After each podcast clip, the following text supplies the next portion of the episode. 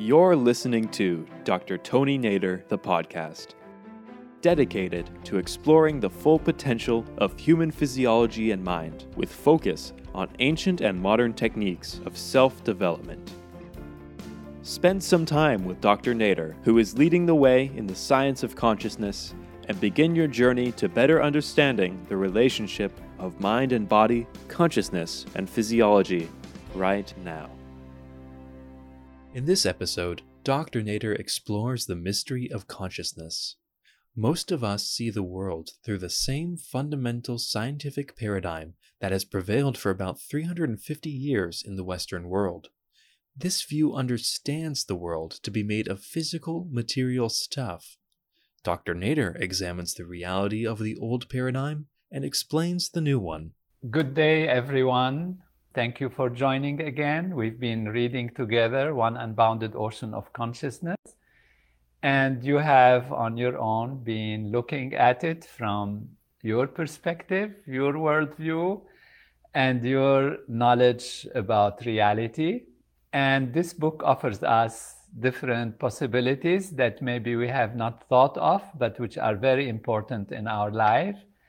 And although it might sound at times that this is a subject that is of an intellectual nature or a philosophical nature, it actually is very, very personal, very intimate to every one of us, and very important in how we live our life.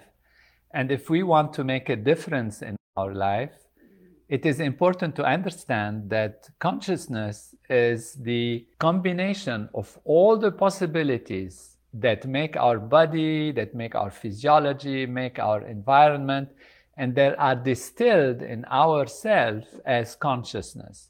Because when we say, I am feeling this way, I am thinking this way, it's all happening in consciousness. So we remember that without consciousness, we have no feelings, we have no sense of what to do, no planning, no reality. And also, ultimately, we will discover as we go through the book that consciousness is so primary that it is the most important aspect of our existence. In fact, we exist because of consciousness. But that is a topic that will come later. Today we're discussing chapter 5, which is the longest chapter in the book. And I hope you have had the time to look at it and read about it and read it actually. And this chapter really brings us from the previous chapter, which was about matter and mind, which is, in other words, the physical realities and all their strata apparently that we experience on the level of our consciousness. Of course, if we don't have consciousness, we cannot experience anything. We cannot know all these layers of reality. And the mind, which is actually consciousness, awareness. And there was a proposal that consciousness is primary because most people imagine and think that what is primary, what is most important, is the physical universe, the physical reality. And we are saying something quite radical, quite different, and that is that it is actually consciousness that is primary. It is not only primary, which means the source of something that comes in a mysterious way out of it. It is actually all there is, and it is everywhere, and it is the source of everything. Within it is everything. Everything is an expression of consciousness. That's quite a complicated thought when we think about it. But the book that we have, One Unbounded Ocean of Consciousness, is going to take us through the steps that makes it logical, intelligible, understandable to see that yes, this is possible. And in fact, it is so real in the sense that it can explain so many things. It can explain and answer so many questions in life.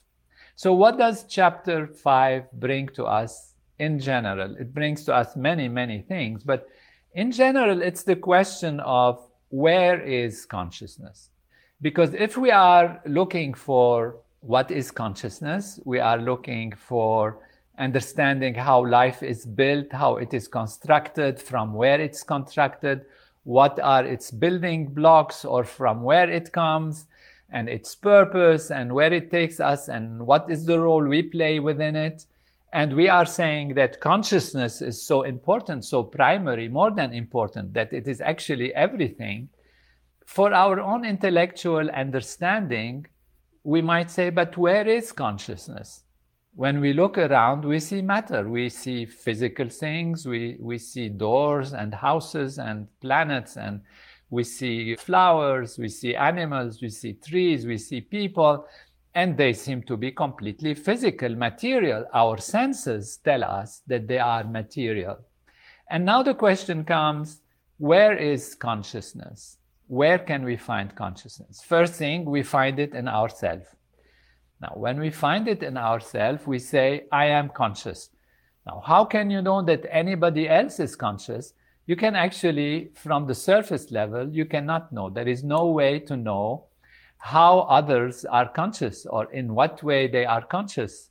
And whether actually, on a surface level, whether they have consciousness or, or they are just maybe pretending that they have consciousness. You can have a machine that tells you, I am conscious, but because you taught it how to say I'm conscious. And if the machine is so sophisticated and so advanced and it's really like a futuristic machine as we see in some of the movies.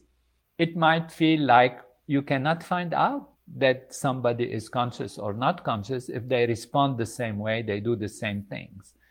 So one thing is sure we are conscious because that's how we see things and we are aware of things. But because we have a nervous system we can imagine that those who have the same nervous system the same structure of our physiology, they probably are conscious in the same way. Now, you can do things in medicine to see if somebody is conscious by triggering a response from them. You can prick them, you can pinch them, and they react and they wake up. You can say, well, that's an indication that they have consciousness, that they are conscious. In fact, consciousness is everywhere. And that is what this chapter is hinting to or showing us what, and showing us that we should not think of consciousness as one thing, which is either you have it or you don't have it. Even for ourselves as individuals, we go through different states of consciousness, as we know. Up till 1950, people were thinking there are only two states of consciousness either you are asleep or you're awake. And then somebody discovered that during sleep, actually, it's not the same if you are deep sleeping or you are dreaming, and that the dream state has a different physiology and different brain functioning and a different kind of awareness. And there is rapid eye movement, which is now characteristic of the dream state. They call it REM sleep, REM standing for rapid eye movement sleep. And that is a different physiology altogether. And since then, there have been the idea that there are three major states of consciousness, which is sleep, dream, and waking. And then in 1970s, Dr. Keith Wallace, working at UCLA, discovered that there is a fourth major state of consciousness, which comes from transcending, from going deep in practicing transcendental meditation. You experience something very different, which is depressed in the physiology, and we've discussed this before and at the same time wakefulness that is very, very highly alert. So alertness with at the same time depressed, and they called it a fourth state of consciousness. There are altered states of consciousness that are discussed in the book, in chapter 5 in particular, and this is for human beings. But now the book also, in chapter 5, discusses consciousness in animals because we used to think that only humans have consciousness. And consciousness means only the kind of consciousness that humans have. And therefore, any other kind of consciousness is not present. And in that case, only humans had consciousness. But when we started to study animals with greater detail and understand their behavior, we find that animals have, many of them, a sense of self. They can recognize themselves in a mirror, for example, and they have feelings, they have emotions, they even have speech that they communicate with each other. Of course, different animals have at a different level. And so we see that consciousness is much more spread out than what we think in terms of our having thought that consciousness is only for us as humans. It is there in more and more and more levels in different, different ways. Even now, we know that, you know, some trees, some aspects of nature that are in the organic life, that they respond to different messages, different sounds, different things, different physical aspects and they have a reaction they defend themselves they protect themselves the trees they connect with each other in their roots. And if we go more and more we can say that when we reach the mineral world we can say there is no consciousness from a certain perspective. But in fact we are going to expand our own understanding our own awareness and say that even those mineral, those particles, those things that are so usually called inanimate or non-sentient beings, non-sentient existence, which is a stone, for example, a mountain, a tree. Uh, we've said maybe the tree has some consciousness, but we're going to say that everything actually is consciousness, and therefore is able to be aware or to be having an awareness, one way or the other, of something. The problem that we find when we come to this, people say you are crazy because where is the nervous system of the stone? And how can the stone know itself or experience itself? It's just obviously a mineral thing. You take it, it is inanimate, it has no life, and therefore it doesn't have consciousness. This is true if we limit our awareness or if we limit our definition of consciousness. We are going to expand our definition of consciousness. And now we're going to say that anything that detects anything or reacts to anything is an expression of consciousness. And that consciousness has many, many, many layers and many kinds of consciousness.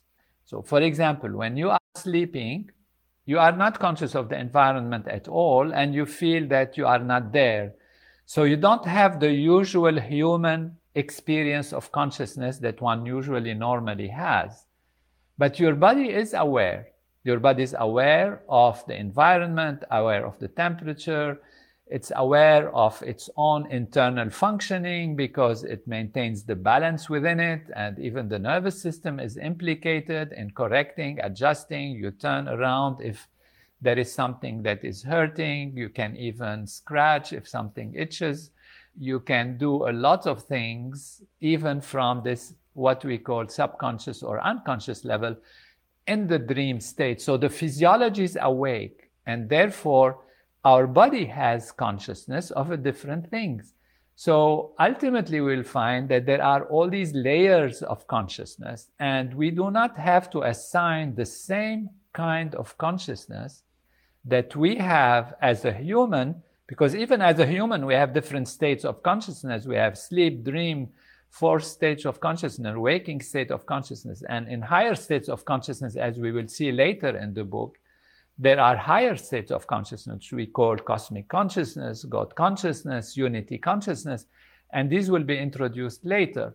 So, what this is telling us is do not try to say the stone has the same kind of consciousness as mine. The stone has very limited consciousness. It doesn't even get aware of itself of its being a stone. It has no idea about that whatsoever. However, if you drop a stone, it will fall to the ground.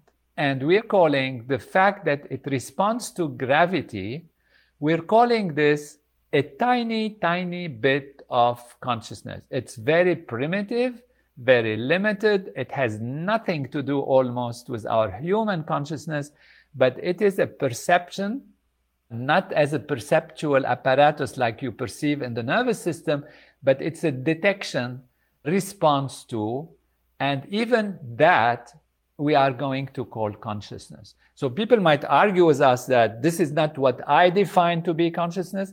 We are saying this is what we define to be consciousness. Any detection, any reaction, any interaction means there is something that is happening. It's detecting something, and therefore it has consciousness, albeit very limited in its scope. And therefore, consciousness, where is consciousness? Consciousness is everywhere because there is nothing totally inert. It will respond to something electricity, magnetism, weak force, strong force, or even gravity. Somewhat everything responds to something, and therefore we are defining this as consciousness. Of course, there are higher levels of consciousness, and the one unbounded ocean of consciousness, the primordial, most complete state of consciousness, is the broadest consciousness, the most inclusive consciousness that has awareness of everything.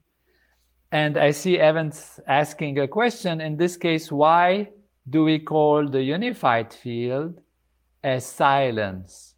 Whereas that mean that one unbounded ocean of consciousness, we're calling it silence. And this is a question from Evan Finkelstein in the United States. Why do we call it silence? Well, it is one name we give to it because everything in it is balanced. Everything is completely balanced, but of course, it is infinitely dynamic within itself. It has within it the potential of all dynamism. But when everything is totally symmetrical, for every plus there is a minus, for every high there is a low, for every sound there is an opposite sound. It's like your headphones, you know, these noise canceling headphones, you know, that actually how it works is that there is a system within it which detects actually the sound and produces a wave that is exactly opposite to the sound. So Two sounds, therefore, are creating silence. This is how you cancel noise, you cancel sound from the outside by creating an opposite value. So we tend to call the unified field or the one unbounded ocean of consciousness as silent because it's perfectly symmetrical and it's perfectly balanced. And we will see later, much later in the book, how this breaks the symmetry so that things can actually appear on the surface level. But all the potential dynamism is definitely in that reality. And you are right to ask these questions. So, and the unchanging wholeness is a quality of infinite dynamism in the same meaning. This is again from Evans. It's in the same context. And how the symmetry breaks will come later in the book. So you've been asking questions. Thank you. It's wonderful. I just have to take more questions from others. There is uh, Frederick Bloom from the United States asking if we can continue on this. It would be wonderful, but I have many things to do and I have also to give you time to read the book and I'm sure we'll come back to it. We will for now go just to a couple of chapters more or so. And then we have to break a little bit, give you time because many are starting to read the book and they'd like to be given time. And we will take this again and continue. But with this foundation that we have had these few days, it's very important that you rethink about this, even maybe reread the first chapters, and then you have a strong foundation to continue in the book, and it will be certainly my joy. I'll, of course, make the time. It will be fabulous. I would enjoy that to answer your questions and maybe even create courses and invite you to attend these courses. This is the same question actually from Lydia in, in Israel. Thank you, Lydia. Yes, we will do that. And there are other questions. Gay Camille Sprague from uh, United States talks about animals and how to protect the environment and how she feels or he feels over, you know, overwhelmed. If you like aggression or violence against animals and the environment and all of that. And the answer to all of this is all really about consciousness. What is the consciousness of the people?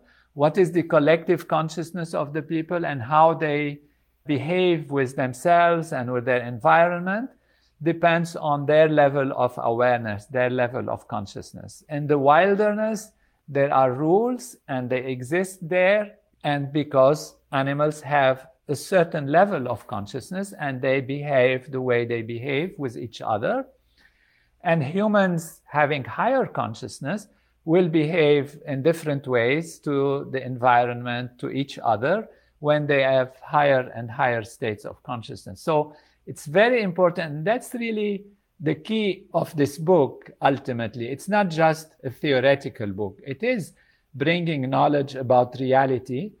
But ultimately, it's to show the interconnectedness and the responsibility that we have when we rise in consciousness so that we can bring our global reality, our world, to a better place together from a platform of understanding and awareness, which is our consciousness. There is a question from Wayne in the United States about the use of certain uh, plants or herbs, cannabis, etc., in one's life. And, you know, if there is a disease process, if there is a need for help from medical side, then this can be helpful to alleviate things. But ultimately, transcending is the most profound level of raising one's consciousness. And transcendental meditation is most clear when one is most natural in their physiological functioning and not getting things that are artificial or disturbing the balance of the physiology, which is the balance of the patterns of consciousness within us. So one has to see if it's medically needed, then medicine is needed. We take the medicine. Otherwise, we use natural things, natural diet, natural routine, so that we can have the most balanced life and physiology to experience higher states of consciousness. Aaron from the United States asking when will the book uh, be available in audiobook. I'm planning to record it. We discussed this before. So hopefully within a month or two, it takes time to record and then get it. I would say more two months than one month. And we have from Spain, Carlos asking again about freedom. And this says there are many people who think that there is no freedom because they are always subject to a very limited and strict routine, and that makes them think that life is that limits. How awareness of consciousness can free people from narrow limits by opening greater possibilities. As we will see through the book also, the more you have potential choices in your life, which means you are able to choose, the more you are free in a sense. So we will be defining freedom, but freedom starts at all levels of life. And like consciousness, as consciousness grows, freedom grows also. And this will come in a more complete answer as we go on through the book. So these are some of your questions. I'm sure there are more. We will see if we didn't answer them today. We will take them on in the next session. Thank you for joining us and enjoy life. Be happy. Have a great weekend. Thank you for tuning into Dr. Tony Nader, the podcast. And if you're interested in learning more from Dr. Nader, please follow him on Facebook, Twitter, Instagram, and YouTube.